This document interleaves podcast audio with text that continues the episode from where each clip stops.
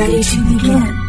What year is this? The year is 2020, and this is Beyond Synth.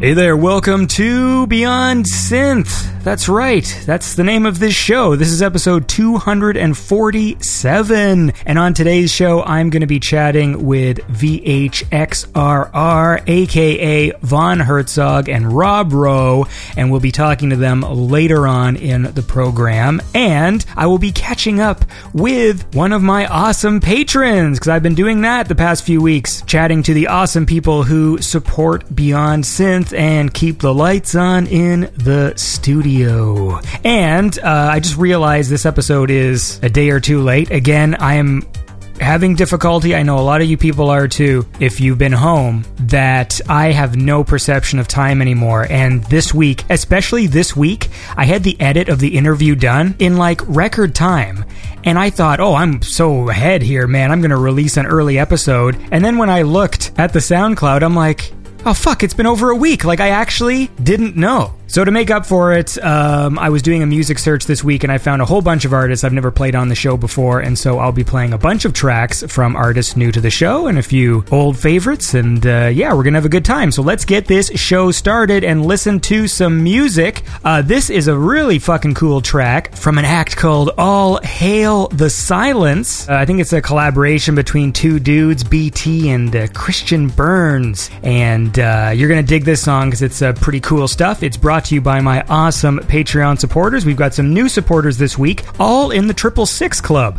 So I don't know what that's about, but I would uh, like to thank Evan Allen, Christian Quello, and Schneedle Woods, or Schneedle Woods, because it's like one word. All new members of the Triple Six Club. So thank you so much for supporting Beyond Synth. Now, let's go listen to this awesome song. This is All Hail the Silence with Massacre.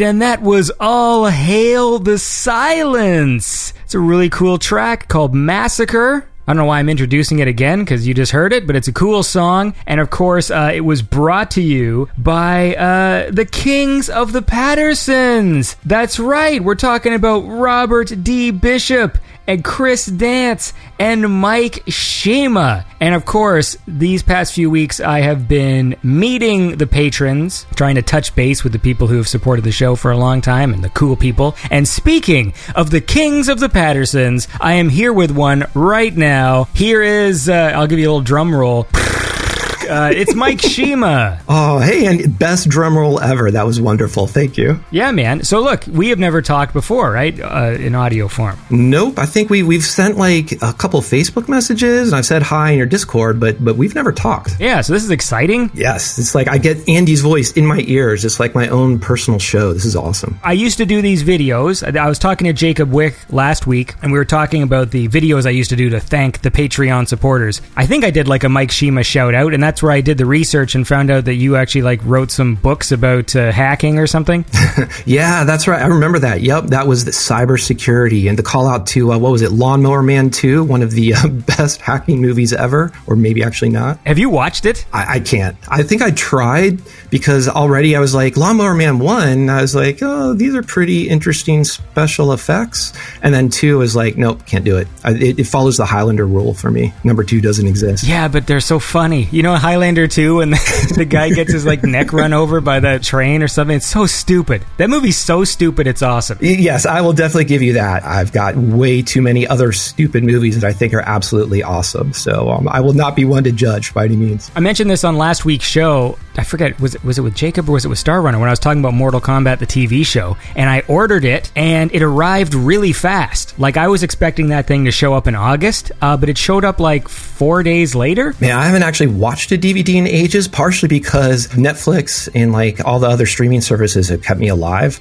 Especially when like I can go back and watch Beastmasters popping up and like every single Tremors movie ever made. So um, I can basically put those on repeat and last another couple months of this. So I'll I'll be good. Yeah, that's true. Mortal Kombat the show is awesome. Obviously, there's bad movies. I'm going to do a video about this, I think, because I think people confuse B movie with so bad it's good, with cheesy. You know, sometimes people use all those terms like interchangeably. So I would say like Highlander is a bad movie, but funny. You know what I mean? And so like you know like a movie that's so bad it's good. The whole point is that the filmmakers thought they were making one thing, but it turns out another way. You know, like The Room or Samurai Cop or whatever, and then becomes unintentionally really fun. but then sometimes people think like you know, like a movie like Killer Clowns or something. Like, oh, it's so bad it's good. I'm like, no, no, Killer Clowns is a good movie. It's a B movie, but it's good because they had a goal. They made the thing that they wanted to make and it succeeded, right? Like, it is what it is. And I think there's a few B movies like that that I'm starting to realize now. Wait a second. Like, I like Killer Clowns unironically. Like, I actually think it's good. Yeah. The makeup effects are great. The song's great. It's really inventive. Like every scene, they're coming up with a new fun thing for the clowns to do that's kind of circus related. Like, you know, they, there's so many different kill scenes that are like, you know, like they're creative and it's cool. So to me, it's not a bad movie or a so bad it's good. I think it's actually just a very successful B movie. And after watching, I'm like 16 episodes into season one of Mortal Kombat, the show.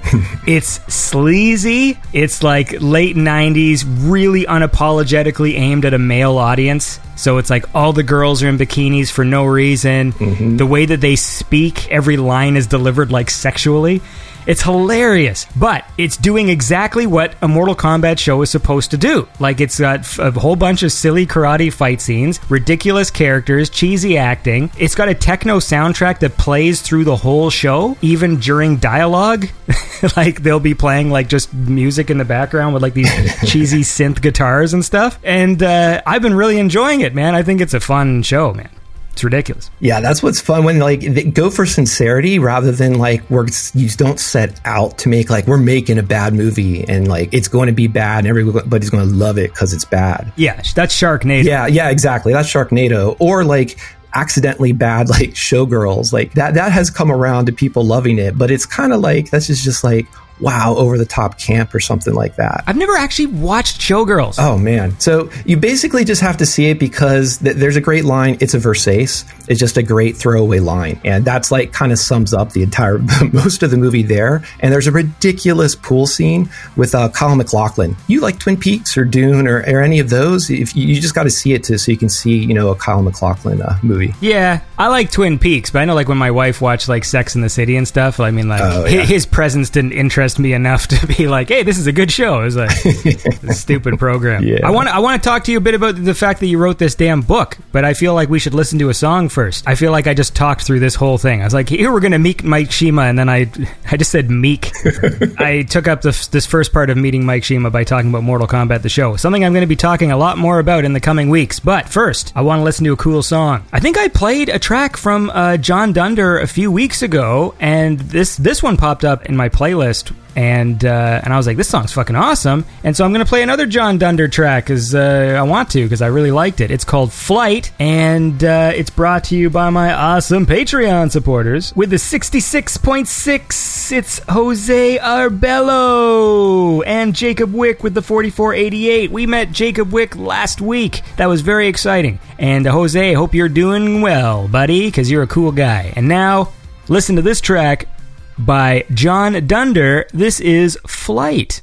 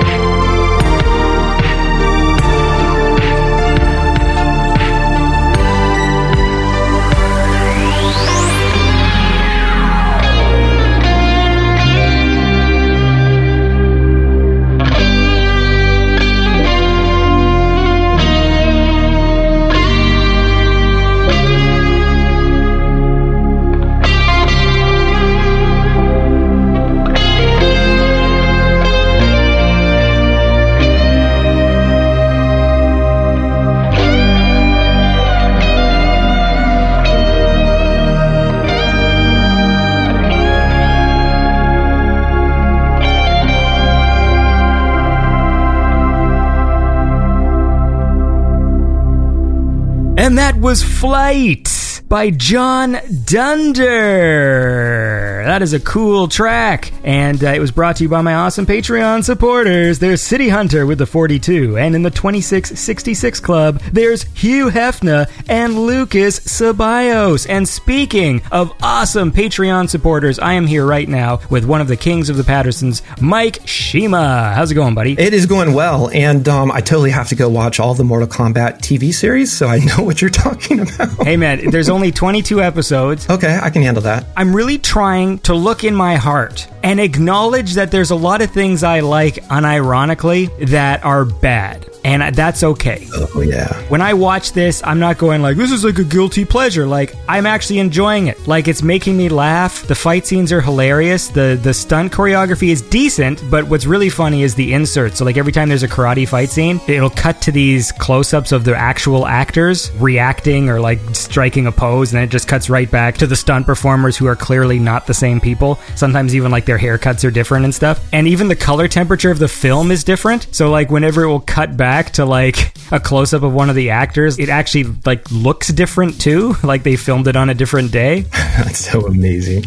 There's a bunch of old TV series I do like that too that I do actually love, even though they might not be great. Like there was this old sci-fi one, Earth Two, that basically I only liked it because it had Tim Curry was in it briefly and Clancy Brown, and I'm like, awesome, I'll watch something they're in. And the story actually was pretty good, but you could tell it was sort of like, here's our budget. We're going to ride around Southern California in a couple of like ATVs and um, say some things, and that's it. I love a low budget, and when I can uh, tell like where the money went. In Mortal Kombat's case, it's like the whole show is filmed on the same set. So there's like a little town square set, and like everything seems to happen in this little town square, and it's supposed to be outside, but the floor is clearly like mats so that they can fight. I mean, like it's made to look like cement, but they're clearly like fighting mats or whatever, so like they can land when they're doing their stunts and stuff. And the exterior of the city is this 1998 CGI on a television oh. budget, so it looks like a video game. And then there's like I think they filmed it at some like Chinese theme park or something in Florida, and so they always use the same temple. Like there's always this temple that they use, this temple set, and then this archway, and like like everything always seems to happen around these like three locations. It's awesome. Ah, that's what's having a budget is like. I love it. That's like there's this. It's actually Canadian. It's I can't remember how old it is, but this sci-fi movie called Cube that actually spawned some decent sequels too. But it's literally like five Canadian actors in a room. Then there's all these traps and stuff. It's, it's actually really cool. But talk about like having all you need is one set and a couple people and some decent dialogue to tell a story. It's pretty fun. So th- I will always sit down to something like that and actually enjoy it rather than just pretend like, ooh, I'm really cool because I think this, everybody hates this movie, but I like it. I interned with the director of that film. you know what? That's awesome. Well, it was for film school. It's like it's not a thing that matters. His name's uh, Vincenzo Natali, I think. It's spelled. I always thought it was Natali, but I think he pronounced it Natalie. He does like kind of horror, like low budget horror, but then he also directs a bunch of TV things. Like I think more recently he did like episodes of Hannibal and stuff. Oh, okay. And he was working on this documentary about Terry Gilliam. Terry Gilliam was filming a movie, I think, in Winnipeg. It wasn't the Man of La Mancha, right? No, it was it was it was Okay. like it's a Terry Gilliam movie that like you'd never heard of, kind of a a low budget one in the middle of some other like higher profile Terry Gilliam projects. Right. It, it had a small cast. It was like about a little girl, and I think Jeff Bridges was in it, but he was dead. Like his character just sort of shows up in like a few scenes, I think. So Vincenzo was filming this documentary, and then that's when I was in college, and, and so I interned because I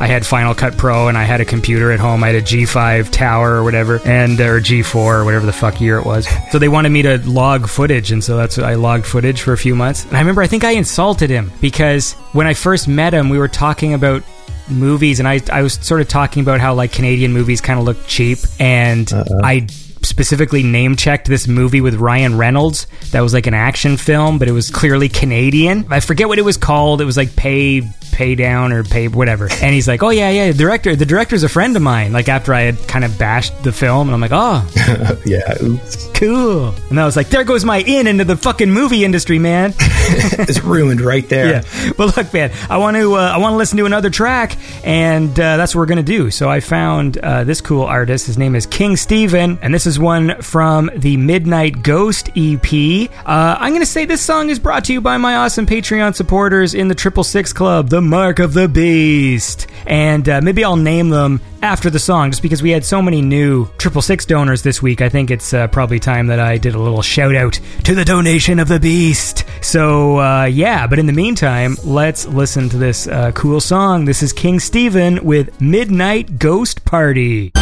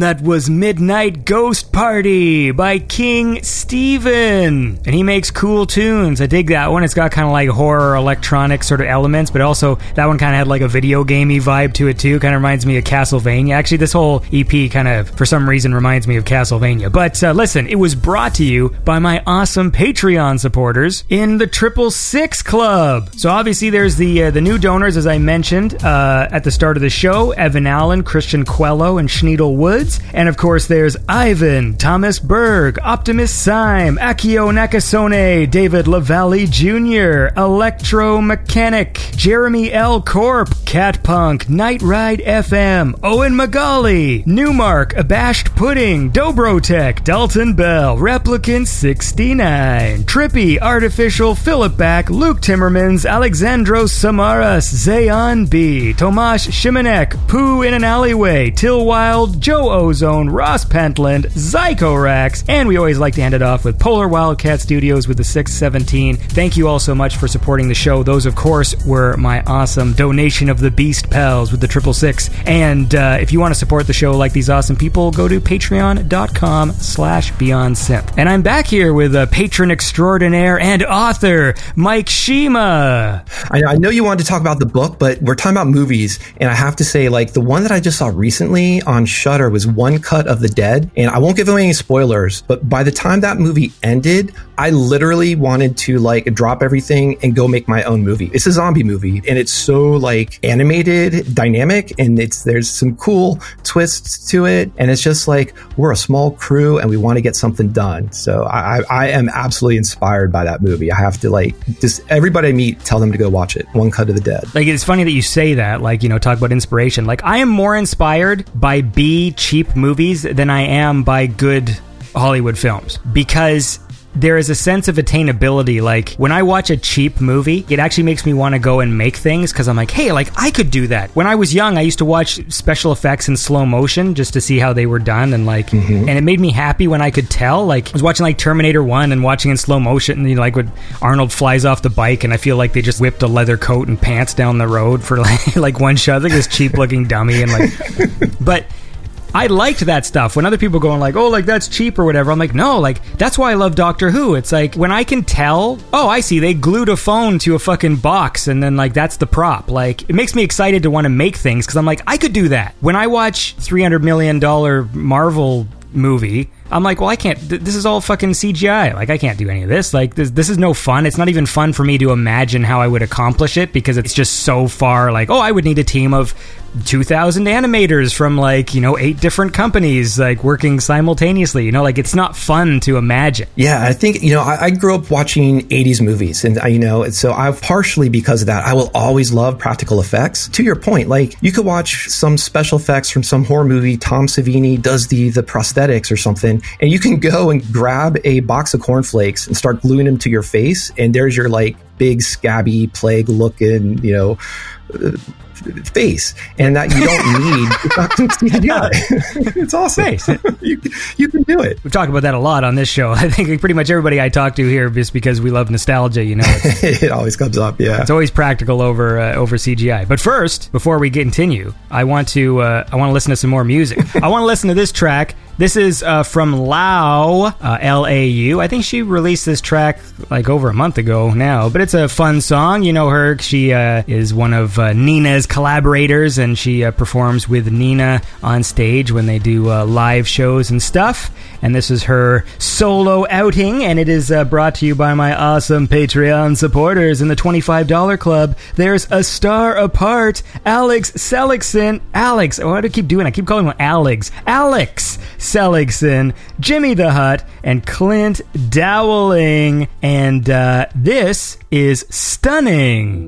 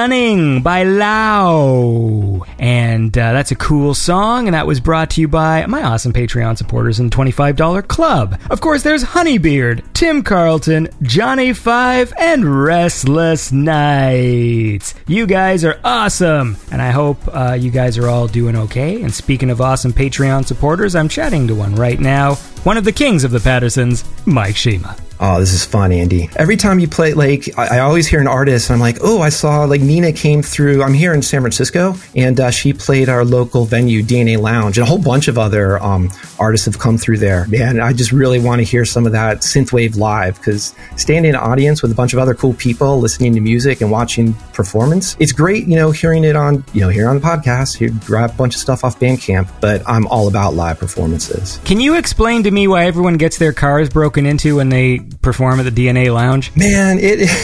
I know that is horrible. So it's in this area of town where it's like kind of industrial. And so there's tons of street parking. And then every artist who comes through, the producer always posts the next day that's like, yep, my backpack with all my gear was stolen out of my car. And it is awful. So I personally apologize. And um, you can park at my place and I will drive you to the venue next time anybody comes through. You, have you've got it here. I, I make that promise now. So do you live in a nicer part of town than where the DNA Lounge is? Yeah, I live at, at one of the top of one of the hills. It's like maybe two miles. SF isn't isn't all that big, but it's about I think two miles away from DNA. Okay. In, other words, it's a little bit far to walk after like staying up till one a.m. and then having a pizza and you know too much gin to uh, walk home. But I guess if you're all wasted, it'd be fun to go to the DNA Lounge because then you could just roll down the hill. Absolutely, that's the way we do it. Well, hey man, I'm all about. rolling down the hills and cities and getting crushed by cars like that guy in Highlander 2 got his fucking neck run over. So, hey man, talk to me about these books you've written because you, uh, you've written some books. Books, books. Yeah, they're they're so they're computer security books. So they're like kind of like basically about hacking. They're like how to go out and test things, like test a website, test a network, just to see you know find all these problems. And of course, the, the intention is to find them so you can fix them and prevent like you know the hackers and bad people from getting in. So it's kind of fun because it's a lot of creative problem solving. And I always wanted to write, but since I don't have like the skill to do anything proper in fiction, I thought eh, I'll try this and wrote some books on computer security and then quickly realized that there is no money to be made in writing books. So it was definitely became more of a, a labor of love and uh, just wanted to sort of share the ideas about it rather than think that it's like, ooh, super mystical and hackers are kind of cool and everything. Because that was a little bit of the, my other like re- reason I wanted to do that. I don't know that anybody would read them now. When I was writing those, they're talking about this is the floppy drive and this is like one megabyte of RAM is like so much RAM. So it, it doesn't age well. Do any of the principles still stand, or is this a product of its time book? Some of the principles still stand, but you could probably boil them down to here's the table of contents to think about, but the implementation and tools are stuff that, um, yeah, th- th- those don't change too much. But basically, most of security boils down to turn on all of your automatic updates, keep your stuff patched, and turn on your the 2FA. Every time like some site wants to use like Google Authenticator or Authy or something like that, just go ahead and use that. And then nine times out of 10, you don't have to worry too much. You know, other bad things can happen, but that, that's the easy advice. Yeah, man. Well, I got some advice for you. We're going to listen to some awesome music. How about that? uh, so, look, I want to listen to this cool track from uh, Lacquer Glaze. Some more cool music I found this week on my uh, music quest. And uh, it's brought to you, uh, hey, let's say it's brought to you by my awesome Patreon supporters, of course, Mads Baron Christensen. And we will never forget the immortal Chris Salia Lane. And uh, you're going to dig this one. This is Lacquer Glaze with Italo Fitness.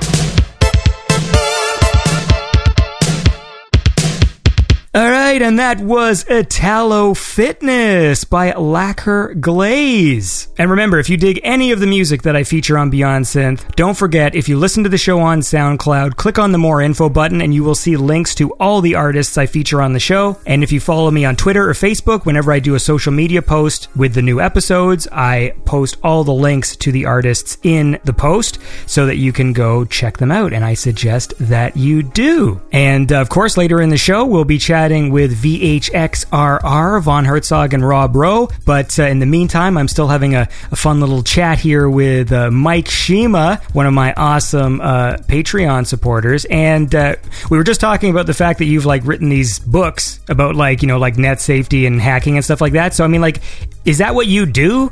Like, is that your job? Are you a, like a computer guy? So I started out doing the fun stuff we call like, y- you'll love this, Andy. It was called penetration testing. Nice. Yeah. You show up someplace or go test a website. You basically try to break into it. So I got to do a lot of fun stuff. One of them is, was a, a colleague and I went to um, a casino in SoCal and this, we were hired by them. And this was when like the, all the um, uh, jukeboxes, I was going to say, all the slot machines were being put on Wi-Fi. And so we went down to go test like how secure is the Wi-Fi between them. And so we basically got paid to hang out in a casino for a week and uh, play around on their network and mess with their like pay per view and in the room, see what you could do. Could you like get your room for free or charge it to somebody else's room, stuff like that. So there are some fun aspects of, of this kind of computer security. There's also a lot of things that are just like dead boring. So it's unfortunately not all fun and games. Did you find vulnerabilities? Did you like walk past a slot machine and go like press a button on your phone and then money started shooting out? No, n- we- nothing. We didn't get anything that cool. The coolest thing we got was we could watch free movies and we could charge like all the room service to other rooms. But the important thing was we, we did it and we didn't get caught because we were sent down there from their HQ. So the, the local casino wasn't told we were there and they didn't, you know, we didn't get detected until that Friday basically when it's, it was time to check out. So, so that was a, a success on, on our part. So that was pretty fun. Oh, so you were actually there like it was sort of a covert mission. Yeah, yeah. Covert mission, which is like two guys in their 20s hanging out at a casino for a week. It was like, you know, we would play some blackjack and whatnot, and every once in a while they'd shift out the dealers, and then like five minutes later, there's like, whoops, all my money's gone. um, so they, they, they definitely do keep an eye on us for some reason. You should have figured out how to hack the dealers, hack their brains. My brain's, my, I mean, yeah, my, my math skills aren't good enough for that, unfortunately. That's what I would have done. They would have been. Like, we want you to come to the casino and check our, you know, see what what uh, vulnerabilities are. And like, sure. And then you've got like a cell phone that like emits like a high pitched frequency. And so the second you press the button, he always deals a fucking like ace of clubs or something. You know. that would be amazing. I don't know what I'm talking about. I'm just I don't know what game you were playing. I don't even know how half the card games work. You- You're setting up the, the next like sci-fi. This is like a Scanners sequel or something that you're setting up here. So here, here's your next B movie. I love it. Yeah, gotta come up with a title now. Hack casino. Gotta combine the words. Brain. What's a what's a blackjack? Black hack jack. Brain Jack. Brain brain jack. All right, there we go. Brain Jack. There you go. Brain Jack, the movie about two guys who go to a casino and fucking win big by playing a high pitched noise next to the dealer's head. Starring Christopher Lambert and uh, Michael Dudikoff. I'm trying to think of some other like terrible actors. Oh yeah. I wonder though, is I wonder if Christopher Lambert is actually good when he's in a French movie because I, I would never be able to tell. I've seen him in some French uh, Subway. He was pretty good, and actually, I studied in France for a year in college. I, I can't speak any French anymore, but uh, watched a bunch of French movies. And one of the first things I asked somebody when I was there is like, "Is Christopher Lambert's like what is that accent?" And it was, you know, it's actually just a legit French accent. I thought it was like something weird or affected or something like that, but he, he's pretty good. See, the question I would have asked them is, is he a good actor? Because it's like I see him in a bunch of American films where he like he's not great. It could just be because he doesn't like it's it's it's the language thing. I mean, also he's in a bunch of cheesy films, but I mean, I don't know. I, I look, I want to listen to a song, and then we'll we'll, we'll talk more about Christopher Lambert. Let- Let's get some synthwave in our ears. Yeah, good call. Yeah, so this is a cool track from uh, Frank Redux from the album Summer Break. And uh, it's brought to you by my awesome Patreon supporters in the $25 club. Of course, there's Ken Giroux, Gregorio Franco, Blake Peterson, Martin Larby, and Kempson. You guys are all awesome, and I hope you dig this song by Frank Redux. This is Start.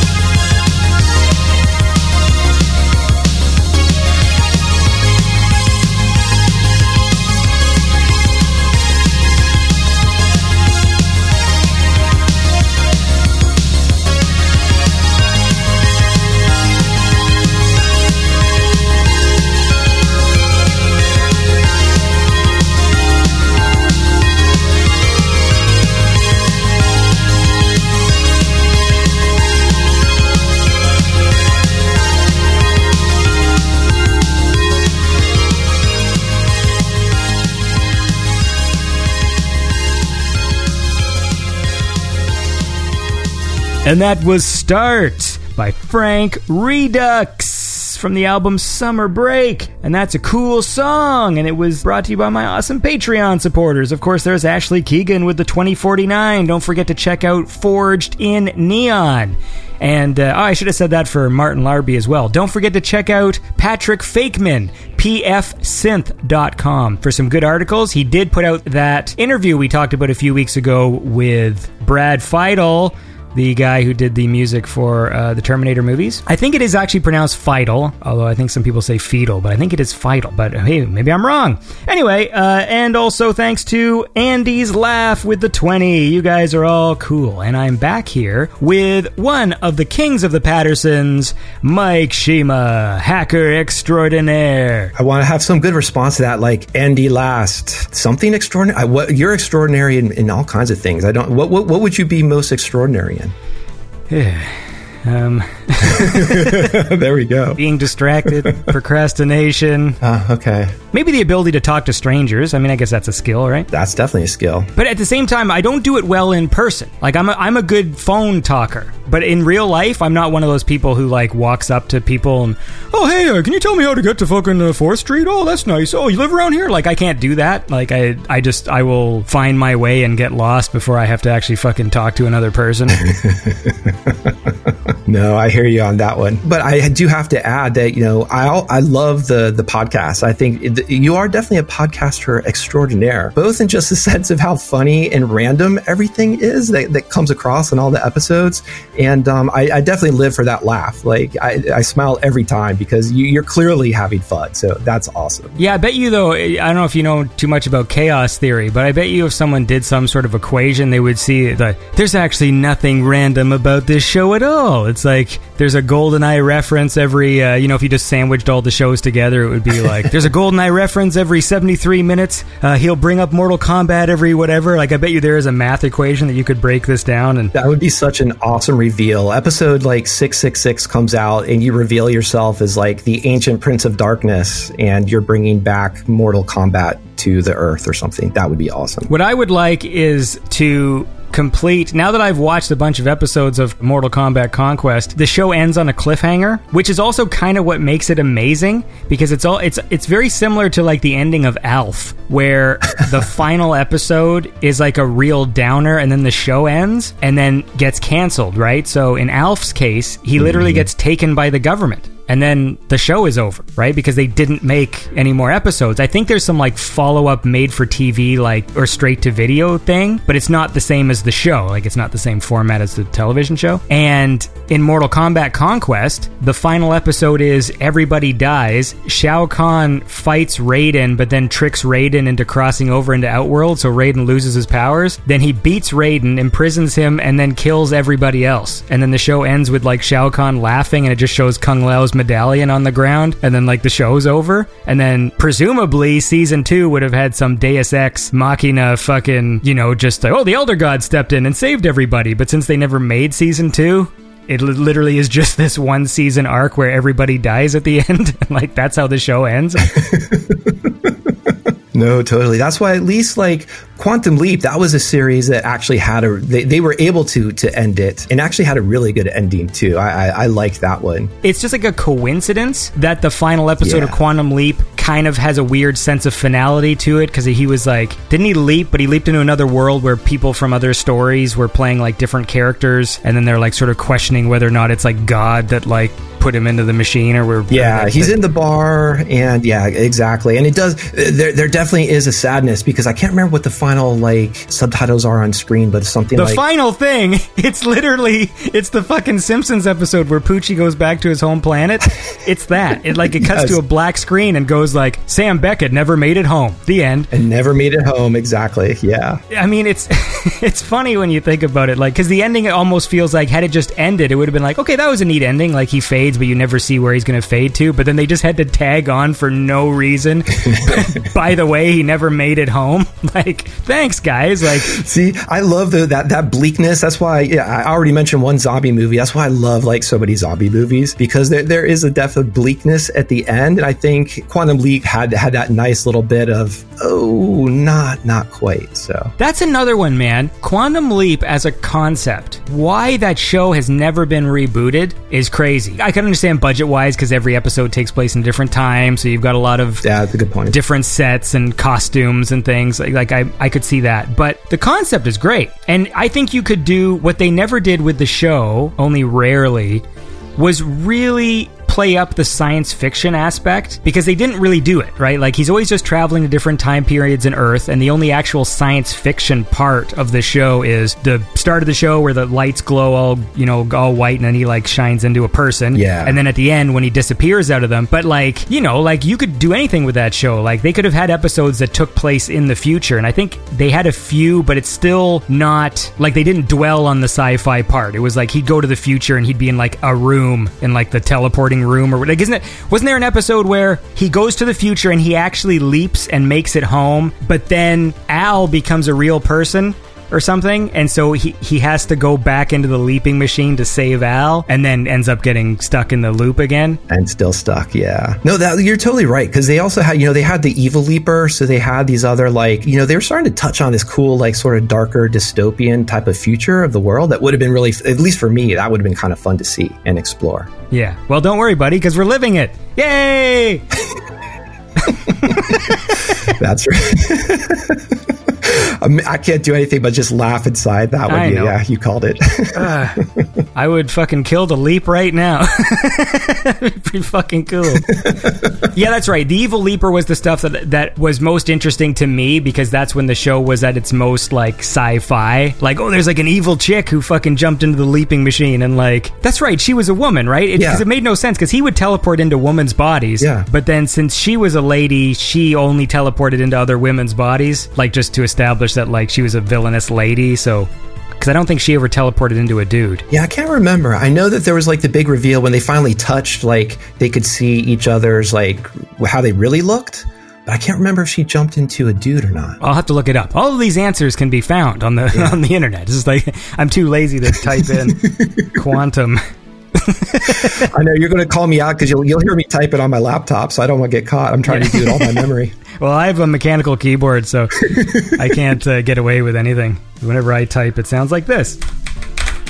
Anyway, uh, look, I want to listen to another track. Uh, another track. Fuck! I want to listen to another song, and then maybe we can wind uh, down this part. I want to listen to this track by Strike Eagle, which of course is brought to you by my awesome Patreon supporters. Uh, well, we got Rachel Buchelman with a 1985, and Murat with a 1984, and with the 1986, it's Ethan Bobson Doug Nut Hennings, aka the real Sonny Crockett. And uh, hope you enjoy the song I'm about to play. This is Strike Eagle with It's Always Been You.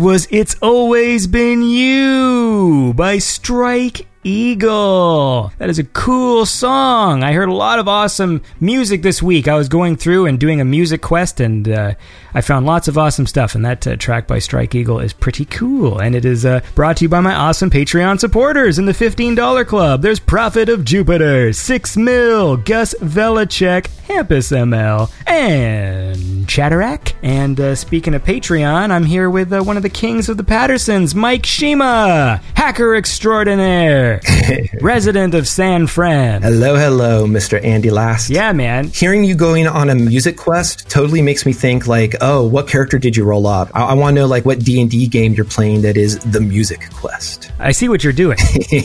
sneaky, sneaky. Because I, I talked about this on Discord. Yeah. We want to uh, set up a Beyond Synth uh, Dungeons and Dragons game, which is what D and D is short for. But I have some plans of my own, and I want to see how well that they fit. Because it would be the family show, by the way. So it would be uh, Marco, Mike, and Florence, and myself, and of course uh, Dungeon Master. And I want to produce something that sounds more akin to a radio play than people actually playing Dungeons and Dragons. And I know there's other D and D podcasts where they do sound design and stuff like that, but they still very much sound like people playing D and so this thing I have in my head, I don't even know if it's possible, and it might be very ambitious. But essentially, I want to play a D and D match where we're you know we have our characters and stuff, but I edit it so that it sounds like a radio play, uh, and that's my plan. Uh, you totally have to do this because listening to the last family show and the trivia, just uh, the way everybody starts talking to each other, that's basically an adventuring party right there. So I, I think you've got 80% of it already set up. Go for it. I think it'll be a fun thing. That's the plan, man. It's a good plan. I mean, yeah. I to say that's the plan. I mean, that's the idea of a plan. Because there is no plan. So I can't say that's the plan, man, when there isn't one. The plan is to have a plan. That's my plan, is to have one. And then we'll go from there. But look, listen, you're a very generous guy. Obviously, uh, I'm very appreciative of your support. Uh, means a lot to me, and uh, it's awesome people like you who uh, keep uh, the lights on in the Beyond Synth studio. It is an awesome studio producing an awesome podcast, Andy. Please keep doing it. I love it. Well, thanks, dude, and it's uh, it's it's nice to chat with you, and uh, keep on being a cool guy and uh, hacking the casino. This was fun. Thank you again. And um, yeah, shout out to Ashley too. I just want to say hi to her and um, shout out to all the other Patreons. You know, keep supporting Andy and let's hear some more synthwave. See, I like the sound of that. All, all my energy suddenly just died here at the end. I'm like, no, you hang up first. I don't. Yeah, I don't know. Me making this show, if everyone heard like the stuff that's on like the editing room, the editing room floor, you know, um, it is a lot of like this no, you hang up business that I. like, I'm back in high school again, and everybody I talk to on this show is a girl I have a crush on. oh, that's amazing. yeah. Well, thank you again, Andy. This was really awesome. And uh, yeah, I'm going to just keep on listening, keep on supporting because I love it. That was Mike Shema, patron extraordinaire. You could say that uh, my Patreon supporters are kind of like producers of this show, executive producers. I think that's correct. Executive producers they they fund things, but like the producer producer is still the guy that does the creative stuff. I could be wrong about that. Anyway, look, let's listen to uh, one more track, and then we will go chat with Von Herzog and Rob Rowe. So here's a cool one from an artist called The Crow. You know, I love The Crow, right? That movie. Uh, but uh, listen, this guy, The Crow, is pretty cool too. And uh, I think you'll dig this track. This is Binary Language by The Crow.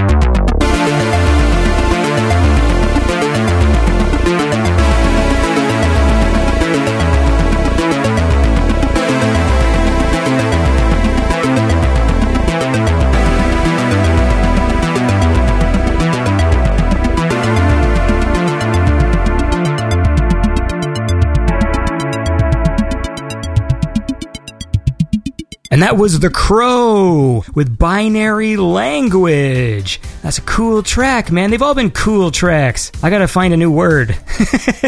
anyway, I uh, hope you guys are enjoying the program. Now, let's go chat with Von Herzog and Rob Rowe.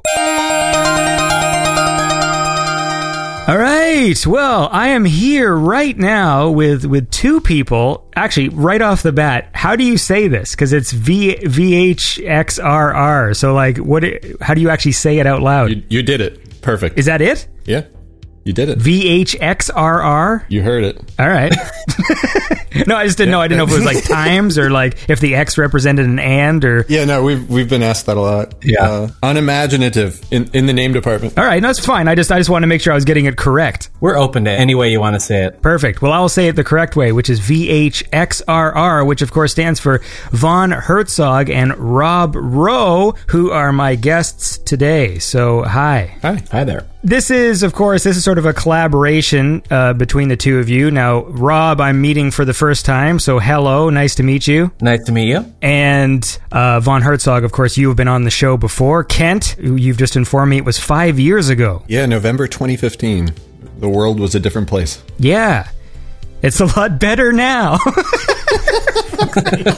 yeah, so I guess uh, I'm just trying to see what we tackle first. Well, we will uh, do a quick catch up here with Kent. So, first of all, it's been five years. What have you been doing? Do you still run that business with your wife? I do. It's been slow since COVID hit. But yeah, since then, uh, a lot has happened. I have a child now. I have a son named Sagan. He is going to be three in September. He's growing up super fast and he's awesome.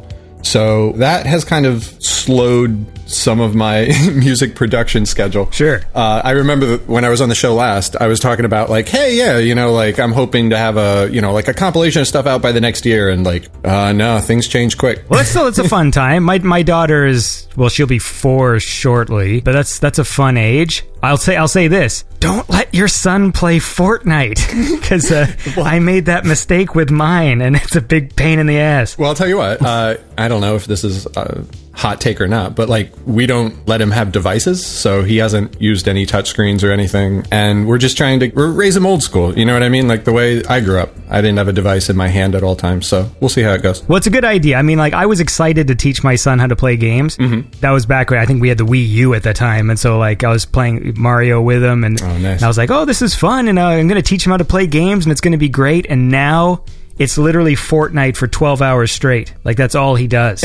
it's crazy. Well, and I'll be honest, like I know nothing of new video games. The the video game systems I have are like the Neo Geo X and the TurboGrafx 16 Mini. So like I have my old school childhood stuff hooked up and not much else. Neo Geo X. It's like Neo Geo uh, Mini, essentially. Like it's got, I don't know, 50, 60 games on it, but it comes with like the full size controllers. Right, right, right. Okay, I thought you had some fucking wacky thing. I was like, oh, you some rich kid, eh? Oh, no, You're fucking nah. Neo Geo. well, it's always weird when, you know, you, uh, everyone else just had, you know, it was either a Super Nintendo or a Sega, and then there's that one fucking rich kid that had the Jaguar that thought he was so fucking cool, but there was only like two good games for it. I had a Jaguar too, but in all fairness, they were on clearance for 10 bucks. So you didn't have to be a rich kid. Fuck, I'm done talking to you. oh, with my 64 bit Atari system. the only good game for that was Alien versus Predator. Yes, yes, I know. when I said it had two good games, I didn't know the other one. I only knew the Alien versus Predator. There must be another good game, right? Uh, Somewhere. Well, I'm, I'm glad you're well, and it's nice to hear from you again after all these years. Well, I mean, we have chatted online, but we haven't actually like spoken with our voices. I think I, I invited you to come on when I did the fucking 200th anniversary, but we couldn't work out the schedule, or or you bailed or something. Yeah, we had it scheduled, and then I had a work thing pop up, and then when I checked back in with you, like you were already on to the next thing, which I apologize for. I'm sorry. That's okay. It was like five episodes. It was going to be like a fucking 12 hour show. Anyways, now, Rob, Yes. how's it going? it's going great. So I find your name is sort of like a tongue twister for me. I find it, I don't know why it's like tricky to say. Hmm. I've never had any trouble with it. Well- the only trouble I've had is being mistaken for Rob Lowe. Well, it sounds like I don't know when I say it, I feel like I, I stumble over like the second R. I don't know why. Like I was sort of like saying it. I'm I was like practicing. I'm like, don't fuck this up. I don't know why. Well, because it sounds like you're mispronouncing Rob Lowe. It's like a tongue twister. It's like Rob Rowe. yeah, exactly. It sounds like the sound that Scooby Doo makes. Row row. Exactly. Yes. I've heard that before too. Oh, that's too bad.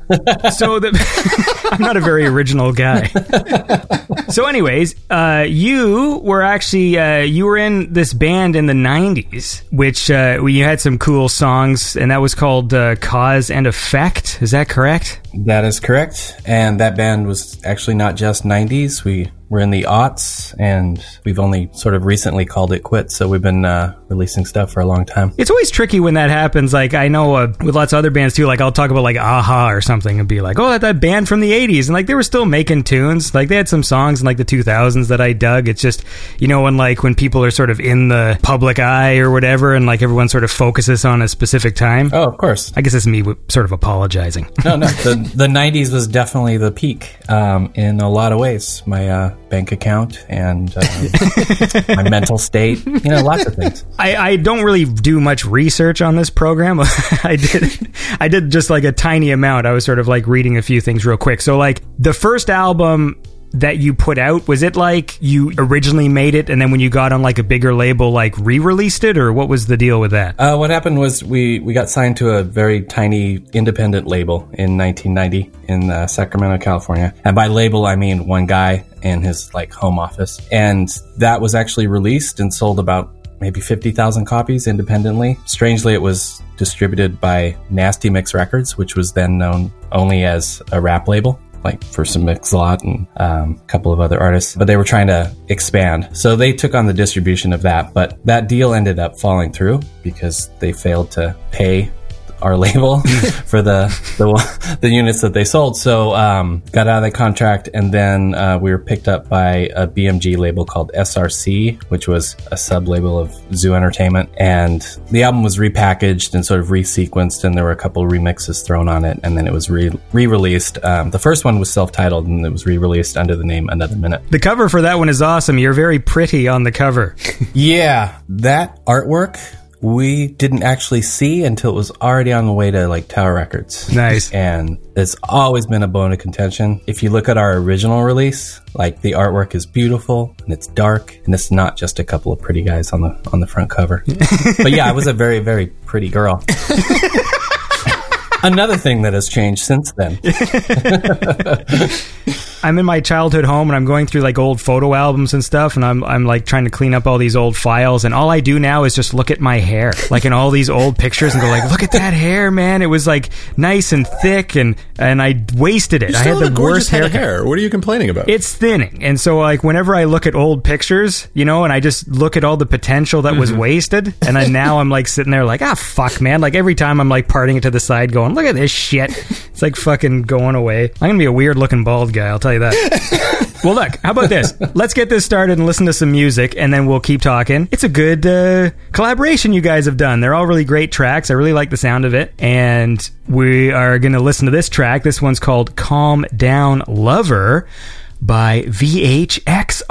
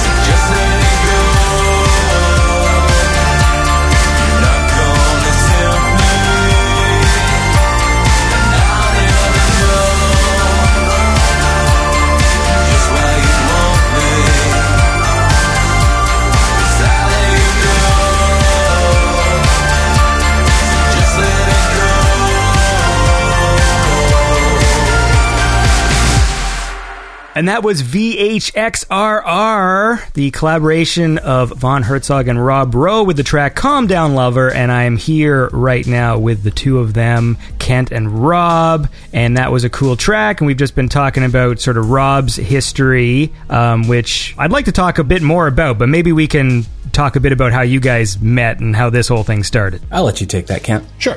So essentially, um, I was like working in the office, coding a website one night, and I was listening to uh, like an 80s mix of music on Google Play Music. You know, it was like Duran Duran, Depeche Mode, Information Society. And then at the bottom, it had like similar acts. And I recognized everybody but the name Cause and Effect.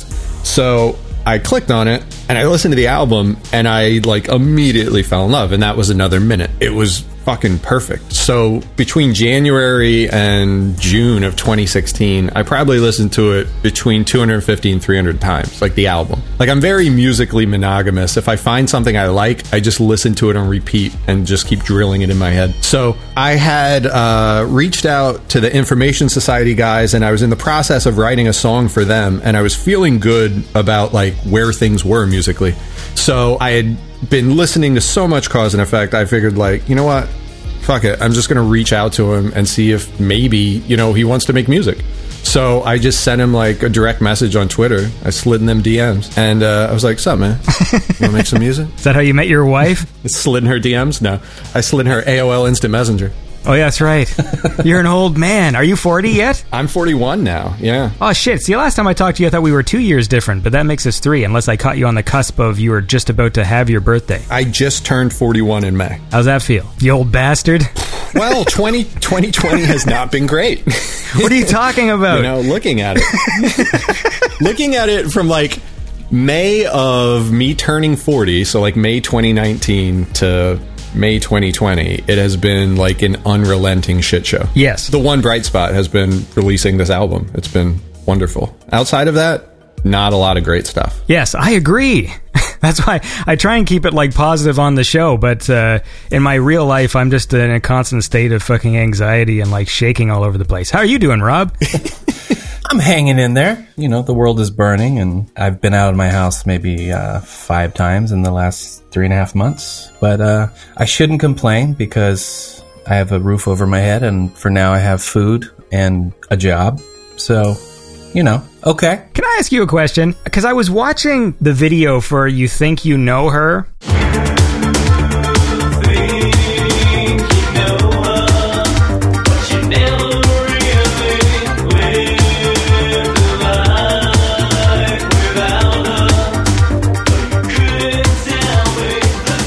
Wondering if this is sort of the same situation that happened with sort of like the cover art of the thing. Like how how involved were you guys in the concept and the production of that video? We had absolutely no say in that whatsoever. Oh, okay. Because I didn't, I didn't want to come across as disrespectful, but it's like the sound of that, you know, particular album. I mean, there's a lot of, it's, it's sort of in the same kind of like wheelhouse as sort of like acts like Depeche Mode and stuff. And when I was watching that video, I was just thinking, like, is this the label trying to alert the audience to like that these guys are kind of like Depeche Mode because it's like a very Depeche Modey video, like the the grainy black and white and the way you guys look and the sort of like glamorous lady and there's like a black and white shot with a red rose in it. Yes, it has a certain aesthetic. I, I I don't know how much of that was conscious. That video was made here in Seattle, where I live now, but at the time I lived in California. And the the label owner, the guy in his home office, grew up up here in uh, Tacoma, and he had a bunch of connections. Hence the nasty mix connection, also. And they found somebody, some director who was like, "I can make you a video on film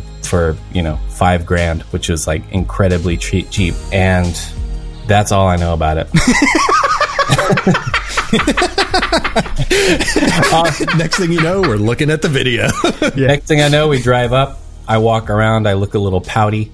I walk through some weird warehouse with a bunch of like gauze hanging from the ceiling, and uh, and then here we are. Yeah, and you're really like making out with that actress. Oh, she was really nice. She was such a nice person. She was also about uh, two feet taller than I am, so uh, there's an there's an apple box in, involved in that, that scene. the magic of filmmaking. Well, she looked like she was taller than everybody because there's a Yeah. shot where she's walking with the other two guys, like kind of arm in arm. I'm like, that's a tall lady. to thank her for doing the video once we got back to Sacramento, um, I took her out to dinner. As we were walking into the restaurant, I thought, oh, I'm that guy that everyone looks at and goes, why is she with him? You know what? I've been trying to. I do have that. That's one of my biases, like my my unconscious biases, and I've noticed it in myself, and I still can't. I'm that guy that when, every time I look at a couple, if I feel like there's something mismatched about them, mm-hmm. I do that instinctively. And the biggest one is the dude with the babe.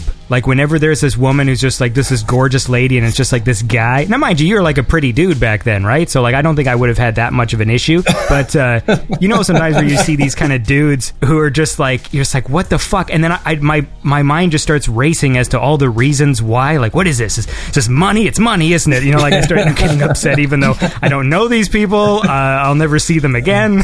but it all of a sudden becomes my problem. Well, I'll tell you what. Yes. I don't know if it's money because I remember when I was like 16 or 17 and I was working in the mall at like KB Toys, me and my friends would stand out front and look at girls in the summertime because it's summertime. And, you know, that's what you do at the mall. Yeah. And all the time we'd be like, what is she doing with him? Something's not computing, right? Sure enough. And I doubt the high school kid had money. You know what I'm saying? I think, I don't know, maybe he's just nice or he listened or something. Who knows? Yeah, no, that's not it. It's got it's got to be something else. Can't be that. It can't be a good person. Fuck that.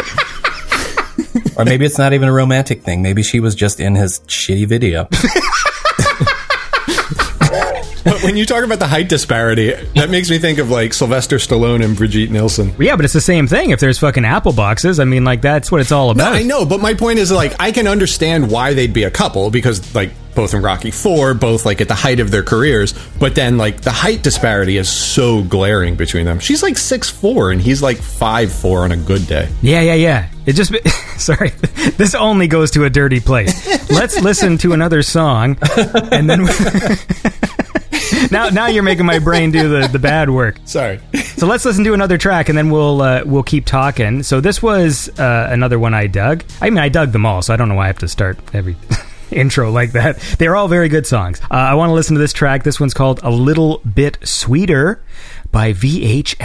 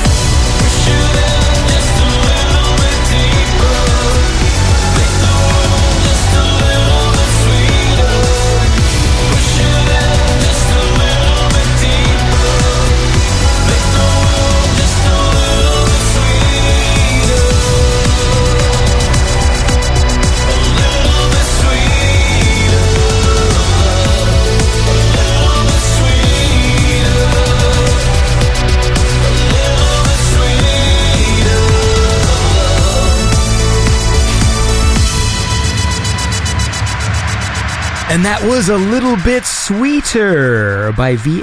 But fuck me by VHXRR. See, even that's hard to say. Uh, Von Herzog and Rob Rowe. so I looked at the brief sort of press release. This is the, the amount of research I did. I watched the video for "You Think You Know Her." Actually, to be honest with you, I listened to the whole album, and then I uh, I saw the press release from Lakeshore Records, and it was like uh, the album is inspired by Carl Sagan. So now I got to ask about that, Okay. and that's my question. Do I have to answer in the form of a question? Is this like Jeopardy? yes. At that point in time, when I was writing a lot of the music for this, I was really into Carl Sagan's Cosmos. Just, you know, like the grandness of the universe and how big it is and the space and how we're all made of star stuff and all that cool stuff. And uh, episode 11 of Cosmos was called The Persistence of Memory. And it was about memory as both like being handed down genetically, like via our DNA through evolution, and also as humans being like the only species who are able to record memory like outside of their bodies. Like a rabbit can't write down what it remembers, you know what I mean? But people can, so it makes us unique. And uh, I like that concept. And I like the idea that you can't outrun your influences. You know, we are creatures of our experiences. So as you go through life and you listen to different music and you see different movies, like when you go to create something, a little bit of all of that is going to be in it. Like you can't avoid it. Did that make sense? Yeah. No, I'm just absorbing all this information. I rambled for a while and it was dead silent, so I wasn't sure if we hung up or if I was just like I blacked out. How long was I talking? It's 2021 now, and everything's okay. Oh, fucking thank Christ. Jesus. Sorry. Yeah, that would be great if it was 2021. Jesus. Even at night, the city, like the brain, is busy assimilating and distributing information. Information keeps it alive and provides the tools to adapt to changing conditions. The long human journey from genes to brains to books. Information itself evolves, nurtured by open communication and free inquiry. Well, honestly, I think the one song that really kind of like encapsulated the concept of the album is "The Sun, the Stars, the Shine" because I think that that plays into like the whole idea of all of it. A lot of this stuff working out the way it did, I just think it just was meant to be. It's very serendipitous. because Kent was throwing around that, that title for the EP for a while, but it took him a while to tell me what it actually meant. So the fact that we've we've got a song that is right on on the theme, it's pretty amazing. So you mean when you guys first started the collaboration, you were just writing just whatever lyrics, and it just so happened that it linked up with Kent's idea? Yeah, I don't consciously write lyrics. When I write a song, I improvise something, some phrase or some word comes out, and then I build the song around that. And I have no idea what the song is about until you know I'm halfway finished with it. It also means I have absolutely no responsibility for what happens. It's great. It wasn't me; it was the spirits. So from your perspective, how did this all? So you get this weird DM from this goof, like you just like, who's this clown? Like, did you have to do some research to see if you could trust this Von Herzog character? I mean, yeah, to make sure I wasn't being catfished or something. why does this guy look like that lady who was in my music video? Kent, you are tall, right? I am tall. I'm six four. anyway, when um, when I got the message about uh, collaborating, you know, I'm always I've done a few collaborations, like some one-offs, and I'm always willing to like give something a try if I if I like the music and you know if I like the person. But I always say like I will I will attempt to write something to to what you send me because it doesn't always work out. Sometimes things don't click. And at the time that Kent wrote to me, I was in a terrible stage of of writer's block. I don't think I'd actually finished anything in probably a year and a half. One of those things that I hadn't finished in a year and a half was Calm Down Lover, and that was the first song that we worked on. And it wasn't intentional that I, I was trying to finish that song. I was just improvising to the, the, the track.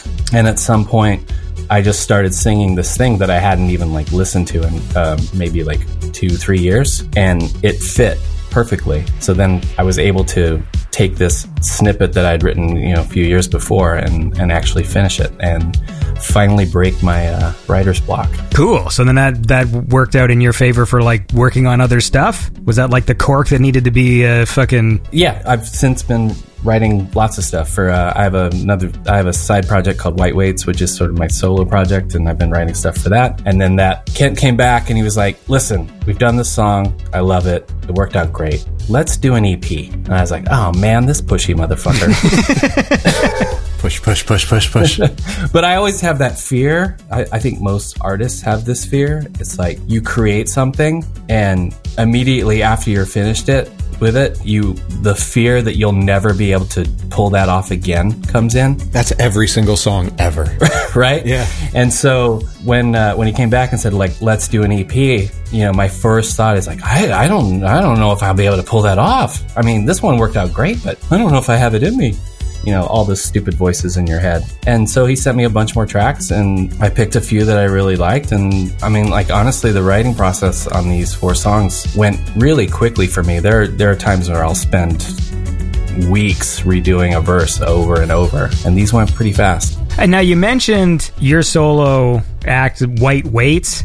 And I thought maybe just because I, I mean, uh, Kent, I haven't talked to you in a few years, and I thought I'd play like a Von Herzog track, and I thought we'd also play a track uh, from White Weights. This was, and I listened to this album. This was the one you put out in 2013. Right. This is a track I, I dug. This one's kind of more musically. Uh, a more musically kind of like upbeat track from the album. Maybe we can talk a bit about it after we listen to it. Uh, this was the one called "The Way Back," which uh, which I really liked, and uh, and I want to listen to that right now, man. So this is "The Way Back" by White Weights. Good choice.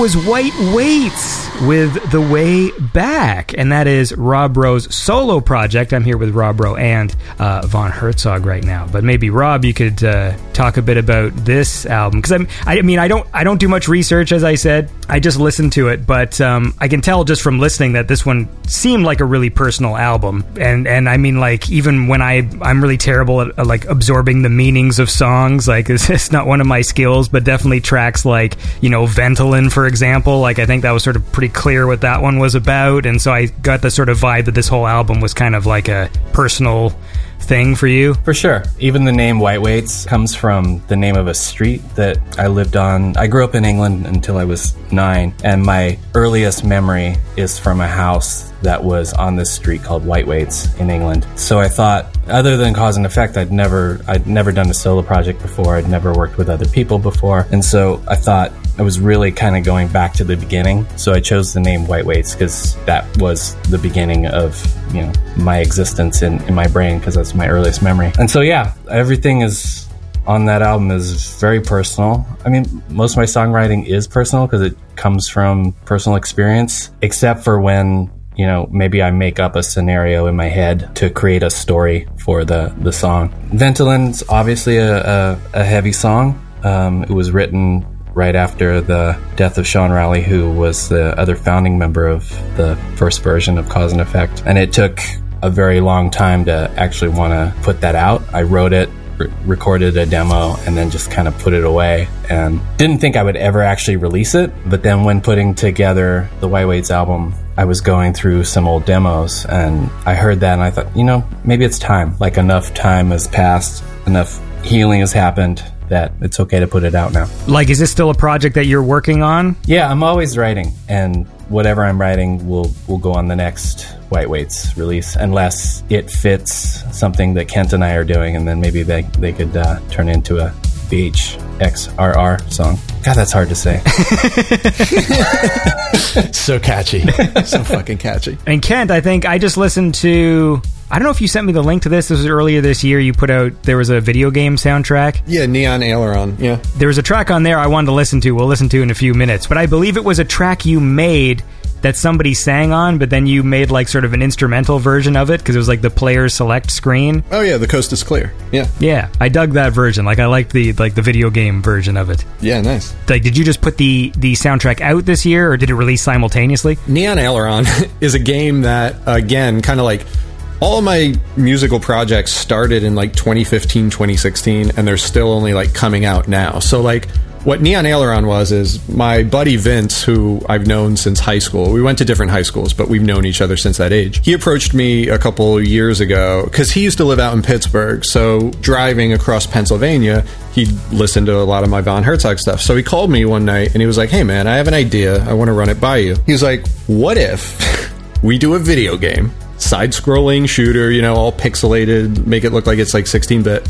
And uh, you do the soundtrack for it. And the next idea in it was then to have like the enemies spawn to the beat of the music. So we tried to have where the enemies spawn on the screen be based both off of like the timing of the song and then the height is also based off of like this musical scale, which is just a fun little extra piece of the video game. So was that a pain in the ass to fucking score then? Nah, it was easy on my end. I, I imagine it was hard to program. Essentially, like I would do the music and then I'd send it to him and he'd program the levels. So I'd kind of give him like time codes of like when certain things were popping up and he'd code accordingly. Is it available to play? Can I play it? Yeah, the video game is out now. You can get it on Steam. It's called Neon Aileron. It comes with a copy of the soundtrack. Does aileron mean something? Yeah, it's part of an airplane. What part? I don't know. Part of the wing? I think it's the part of the wing that goes like up and down, you know, like you know what I'm talking about? Like those little like louver things. The flap. I think that's an aileron. I don't know. Again, Vince named it. it that, that was his baby. Originally, it was named Rain from Above, but Rain like R E I G N. But then it got switched, and uh, here we are, Neon Aileron. Um, but it was a lot of fun to do, and I got to include some of my existing music, like "The Coast Is Clear," and uh, I got to do some original stuff. Also, the last track on there is called Nebula, and that was actually a song that I wrote for my son Sagan when he was still in the womb. Nice. So have you started showing him the fucking cosmos? um, uh, little bits here and there. We have like planets that hang from the ceiling, and there's a moon on the wall that is operated with a remote control that actually goes through the different phases and stuff. Well, that's cool. So, trying to keep him interested in science, you know, it's important. Yeah, I'm recording right now in my childhood bedroom, and I have like glow in the dark stars on the ceiling. I love those things. That was like huge back in the day. Fucking glow in the dark stars. I didn't put them up in any sort of realistic constellations, but uh, they're they're still there, so that's cool. We used to sell those at KB Toys. I had those on my ceiling too. What is KB Toys? That's American franchise. I don't think we ever had that here. KB Toys? Yeah. It was like a miniature Toys R Us. Like the the idea is it was in malls. So you'd go to the mall and KB Toys would be the toy store in the mall. But I worked there from like 95 to 2000 Nice. Did you become the manager?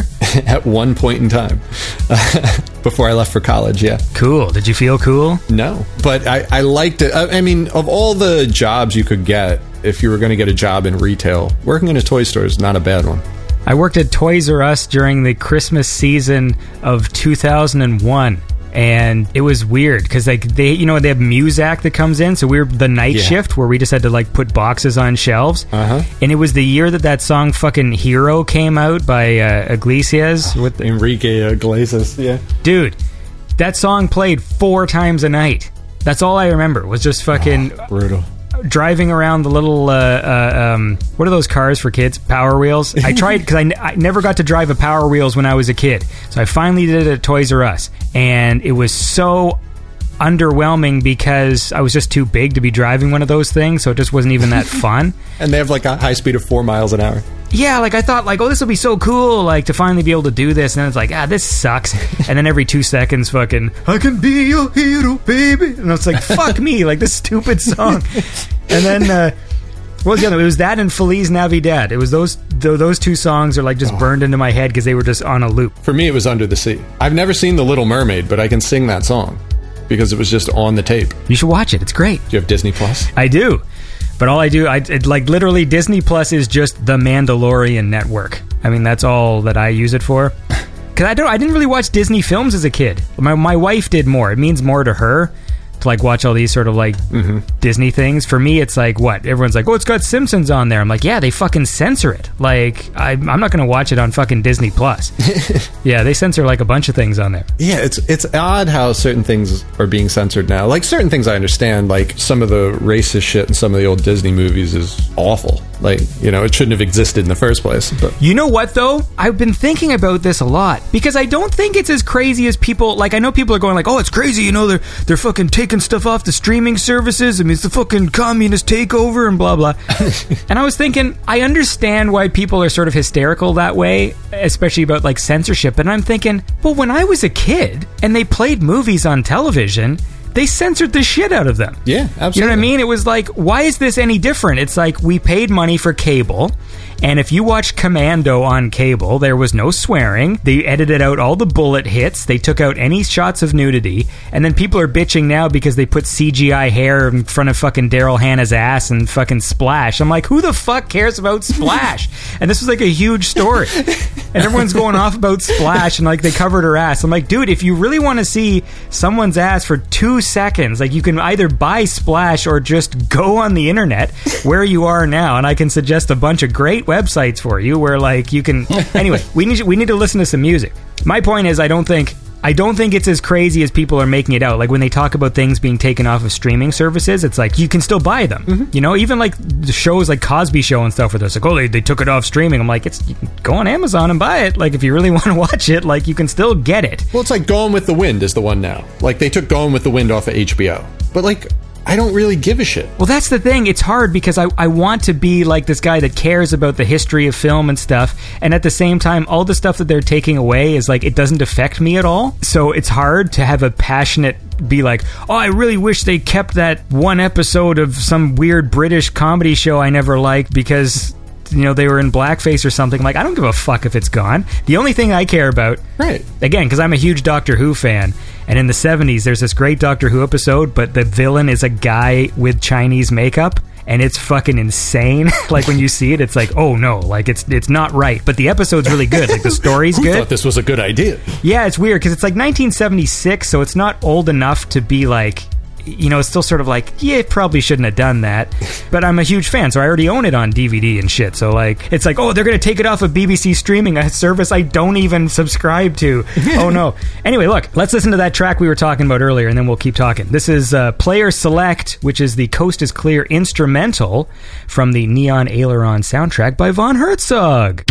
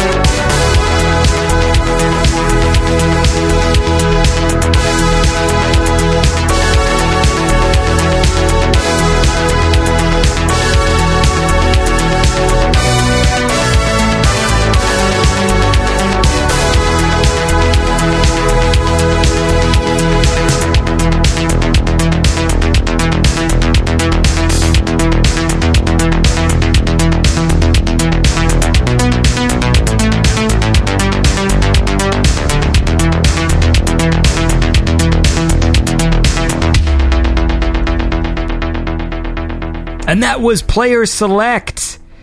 and in brackets, The Coast is Clear, instrumental uh, by Von Herzog off the Neon Aileron soundtrack. And I would say I'm with him right now, but he's just gone for a bathroom break. So let's talk again to Rob Rowe. How's it going, dude? It's going great. What do you, what do you do in your spare time? What do you do for fun? My hobbies are music and drinking wine, and that's about it. I don't play golf. I uh, don't do much other than music, and I'm happy with that. I guess it's interesting when it, uh, talking to people when they have these long spanning sort of careers in music. When you write stuff now or you make stuff now, how do you how do you feel about the way things have changed in terms of like the technology of actually like being able to you know have home studios and make stuff at home and like do you miss any aspects of the old way of doing things? I do not miss the old ways at all. Making music was a lot harder. I got my first Mac in um, like 95 when we got back from London from recording Trip with Cause and Effect. And that seemed amazing to me. At the time, we had, uh, I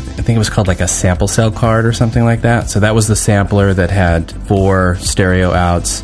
And then there was an audio media card that allowed something like an amazing up to eight tracks of audio in the DAW, which which then got spit out into just a stereo pair. So there's no separation from that. The one good thing about those limitations back then is you kind of had to be like a little more creative in how you did things. But there's absolutely no way I would want to go back to working that way anymore. We used to, um, you know, when I moved to Seattle and the other guys um, were still in California, we used to send songs back and forth like we do now with the internet. But back then it was on these incredibly expensive, like 120 megabyte optical discs that cost like 35 bucks a piece or something like that.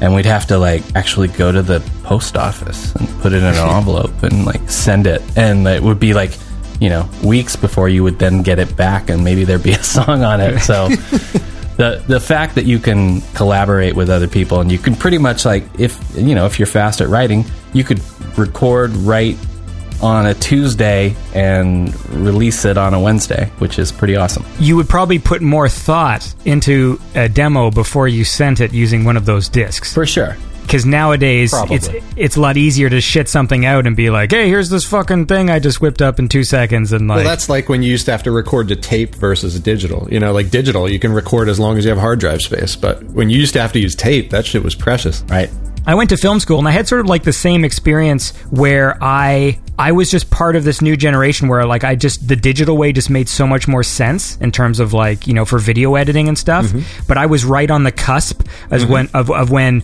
in our first year we was still learning like well you still need to know how to do like this fucking tape to tape shit and doing all this other stuff and I was like why like I had I had used a cheap version of like Avid One on like this Mac in my high school.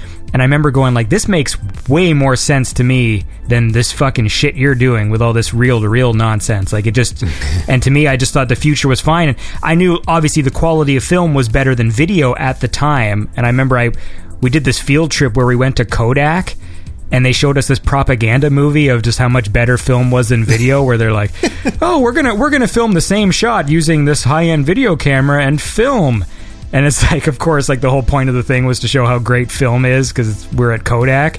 But they're also comparing like the resolution of film to the video of that time which was like fucking you know Like 480. yeah 720 by 480 like video. And like they're still trying to pretend like it's unbiased like i mean the video did pretty good here. And then like the film just looks so much better. I'm like um, so like that i still appreciate it but the actual technique of doing it and i imagine it's kind of the same for music as well where it's just like you know just the hassle of things and I don't know that I'd be able to have made music like 30 years ago. I use all of the crutches. You know what I mean? Like having a DAW and having the ability to just loop things and work within loops and whatnot. I, yeah, I don't know that I'd ever want to go back to the old school way of having to do it all manually. i guess you'd have to really know how to like write music like actually like see it on the page you know like and be like well like just plan it out like mozart or something Which I can't do. So i guess people still do that right I don't know. I, I can't read or write music. But, uh, I mean, I write it, but I can't read it. One of the biggest improvements is being able to, you know, comp vocals out of multiple takes. We recorded Trip in London with a producer, Martin Phillips, and he used to, we, everything went to a 24 track tape, and he would comp vocal tracks out of multiple takes that were on multiple channels by recording to another channel and flipping on and off the correct Oh man. the uh, the correct channel. And to comp a lead vocal that way, that was like a, a 10 hour process because if you flip the switch at just the wrong time, then you got the wrong line or the wrong word or something like that, and then you would have to go back and like start again with that with that line. It's just like the most tedious process ever. And now, you know, I use Logic, and you can you can comp a vocal in you know half an hour now. Do you know Ronnie Milsap? Do you remember him? You talking to me? Not personally. And well, uh, no, no, no. But I mean, like, you do you remember who Ronnie Milsap was? Like the artist? You talking to me? He was like a blind country singer from back in the day. No, none of this is ringing home. Okay. sure. I remember him. Okay. Yeah. Yeah. So You want to tell me something about him or what? Well, yeah, that's what I'm getting to. So when I was down in Nashville, working out of uh, Soundstage Studios on the Dearly Departed album, next door was Ronnie Milsap's old studio. It was called Ronnie's Place. When we were done with my session, the engineer asked if I wanted to see it, so he took me over. And they had an old Neve board in there. And Ronnie had it split to where the final eight channels he'd run his vocals through, right? He'd do his own comps, just the same way you're saying. But Ronnie Milsap was blind. So he had these toggle levers custom installed over the vocal channels in his board, and he'd sit there and just play it, you know, switching the different tracks on when he knew he needed them. Isn't that bonkers? Damn. That shit's crazy. But I guess, I mean, one nice thing probably from coming from the old way of doing things, I mean, you, you are talking about vocals and stuff, but I mean, you probably had to like take more care to actually like sing properly, right? Because now when you talk about comping the vocals, but there's also, you know, tools like, well, Autotune, but like Melodyne or like even in Logic when you like, you can pitch correct and stuff.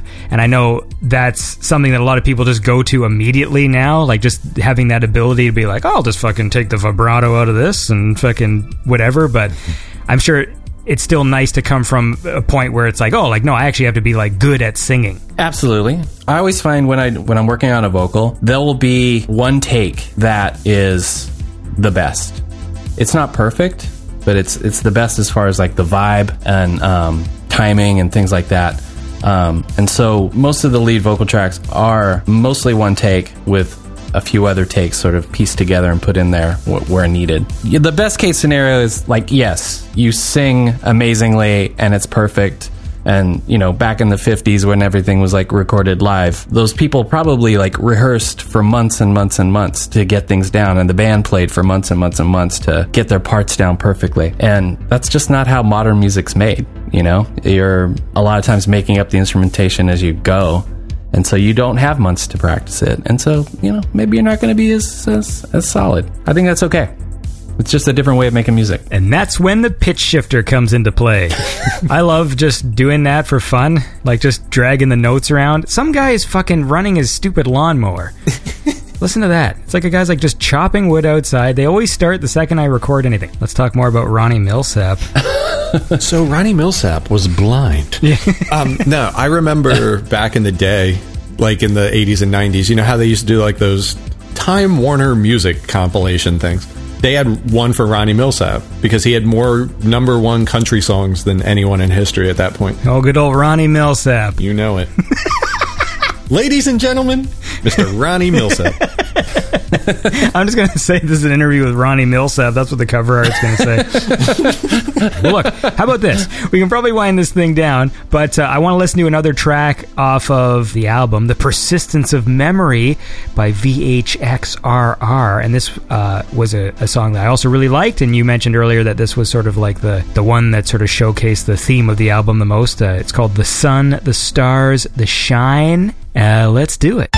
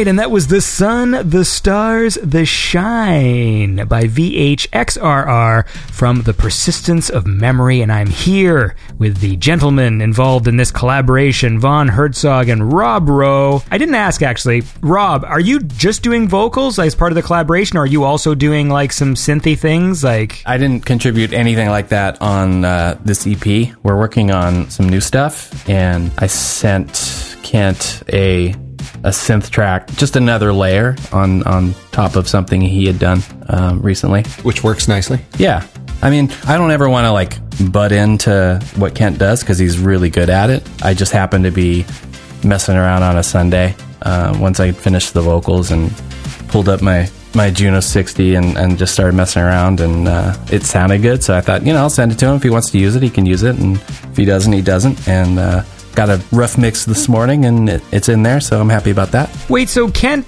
with this one, because obviously, like having listened to some of your other music before, I mean, this one does have like a different sound. Mm-hmm. So, like, is part of this just inspired by the fact that you are collaborating with Rob?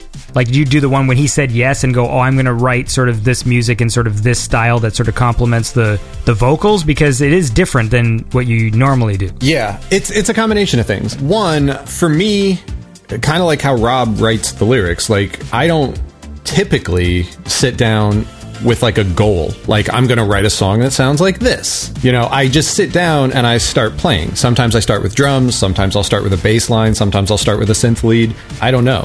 But I build it around it. Why these tracks might seem a little bit more polished is because they are. Like I have the time to kind of work through a demo, but then once I throw it to Rob, he'll send me back like scratch vocals that I can drop in and keep working on the track around. And depending on where he places vocals and, you know, what kinds of harmonies he uses, that'll affect the next type of instrumentation I choose to kind of layer on top. So the musical productions definitely build as the vocals get added. I know, even like some like the instrumentation and stuff, it feels different. Like you're you're in a different headspace or something. Yeah, I mean, you know, when I had done Sincerely Yours, like I had just found synthwave. You know, I had mentioned like I'd found it at the beginning of 2015.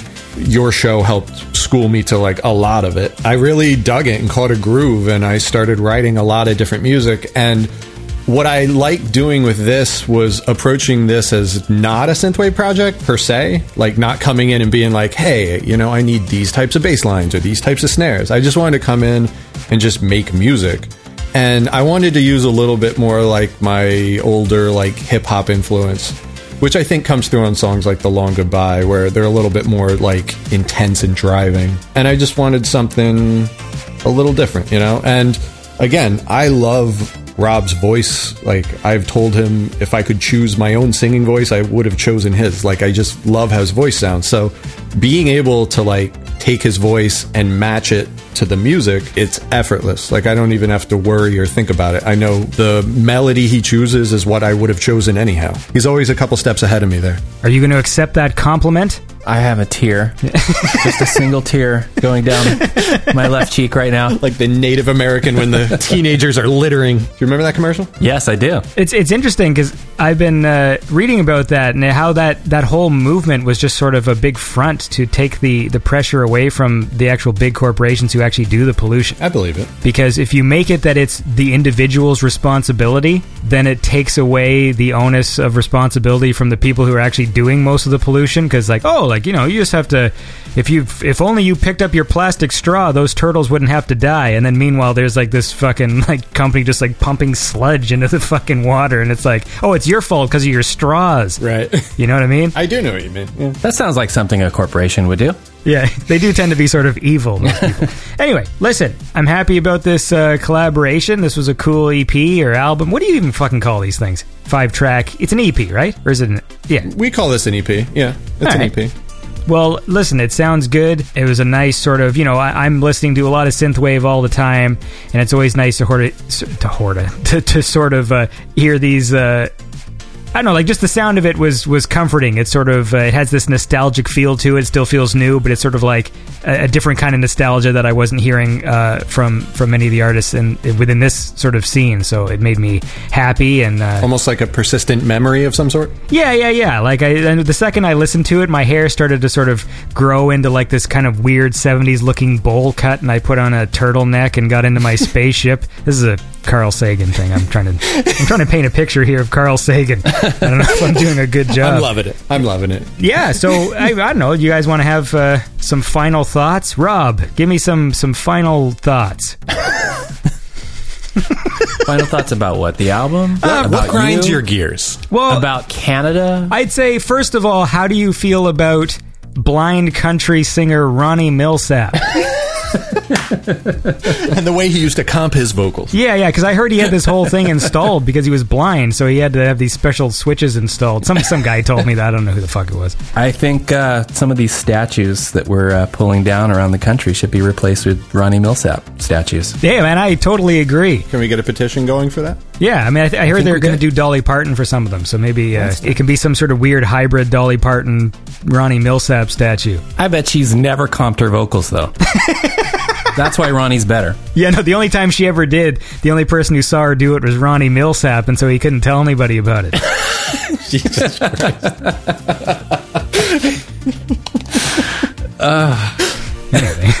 Um, I, I would like to say uh, shout out to Saint Samuel who did the In a Dramatic Gesture remix of Calm Down Lover.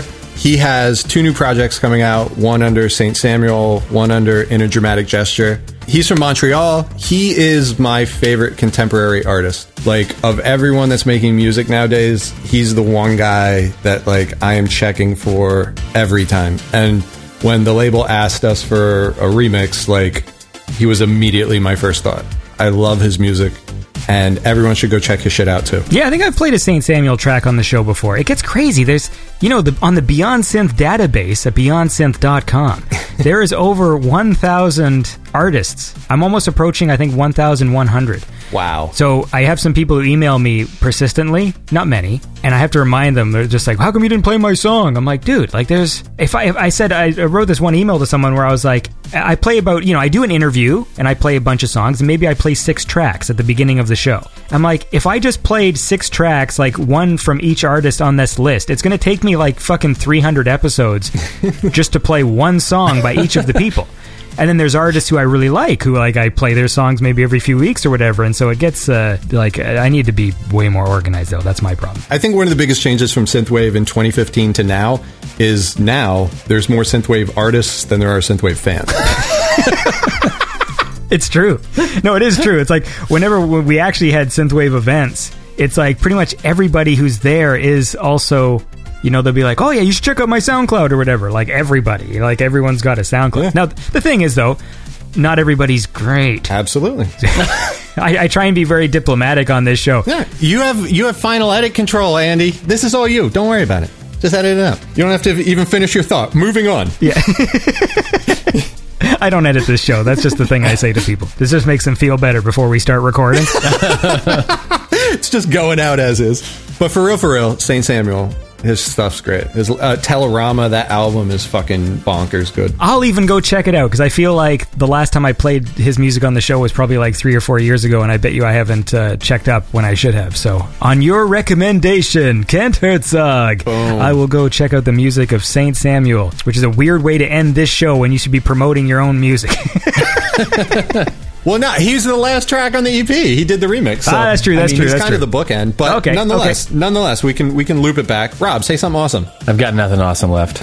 Or ever. Our awesome tank is empty. How about this? I wish you all continued success. Uh, Kent, enjoy uh, raising a kid. That's always fun. Rob, enjoy drinking wine and making music. Thank you very much. Thank you for having us and doing this. Yeah, thanks a lot, man.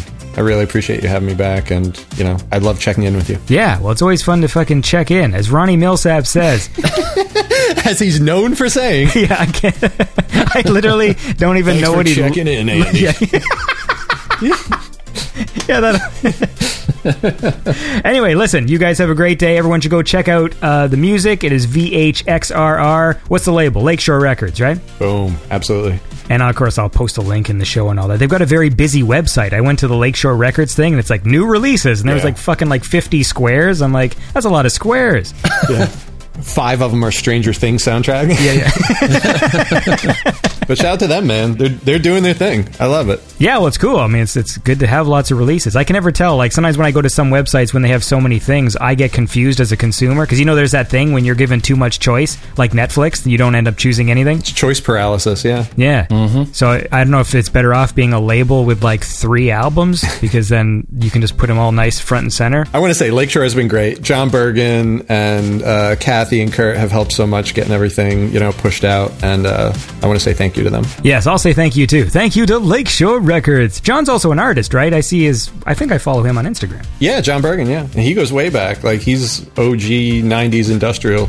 Yeah, because I think he's he sent me music in the past, but it's like so dark. Yeah, he's But I always be dark, like, yeah. because he, he's a talented guy. But like, whenever I would go to, I, go- I listen to the albums, I'm like, God, this shit's pretty dark. Like, it's it's cool, but it's I don't I don't often play like the weird, like kind of more atmospheric or horror stuff on the show. Even if I like it, I'm sort of like it's weird. Yeah, yeah. It's weird to have like a radio show and be like, now here's this, and it's like some weird like droning sound effect for six minutes and like the sound of a lady screaming at the end, you know. but anyways, I hope. Yeah, no, you're way more upbeat. Anyways, uh, I've just said goodbye like eight times to you guys. So listen, have have fun. I hope you guys are doing well. Uh, stay safe, all that stuff. Um, try and keep your grocery shops to a minimum, and uh, always wear a mask. Rob, Will do. I'm directing that one at you. I've been wearing a mask this whole time. Good. I couldn't Was I tell. not supposed to? I, I'm, dude, I'm as blind as Ronnie Milsap. I, I couldn't see, so I didn't know what the hell was going on. Anyways, all Oh, good times. right. All right, thanks for talking, guys. All right. Thank you. Thanks, Andy. All right, and that was my conversation with VHXRR, Rob Rowe, and Von Herzog. So I hope you guys enjoyed the show. I feel like I'm losing my voice right now. I won't let that stop me. But uh, look, I hope you guys uh, are having a good time or a decent time under the circumstances. Maybe we shouldn't be too overly enthusiastic. I don't know. I don't know what you're supposed to do. But uh, look, the bottom line is thanks for listening to the show. Uh, tune in next time to Beyond Synth, and you're all cool, all right? You're all cool. That's my new. We got 10 new catchphrases. Fuck 2020. It's always sunny on Beyond Synth, and you're all cool. And I hope you have a lovely weekend. Stay safe and tune in next time to Beyond Synth, the best synthwave chat show there is.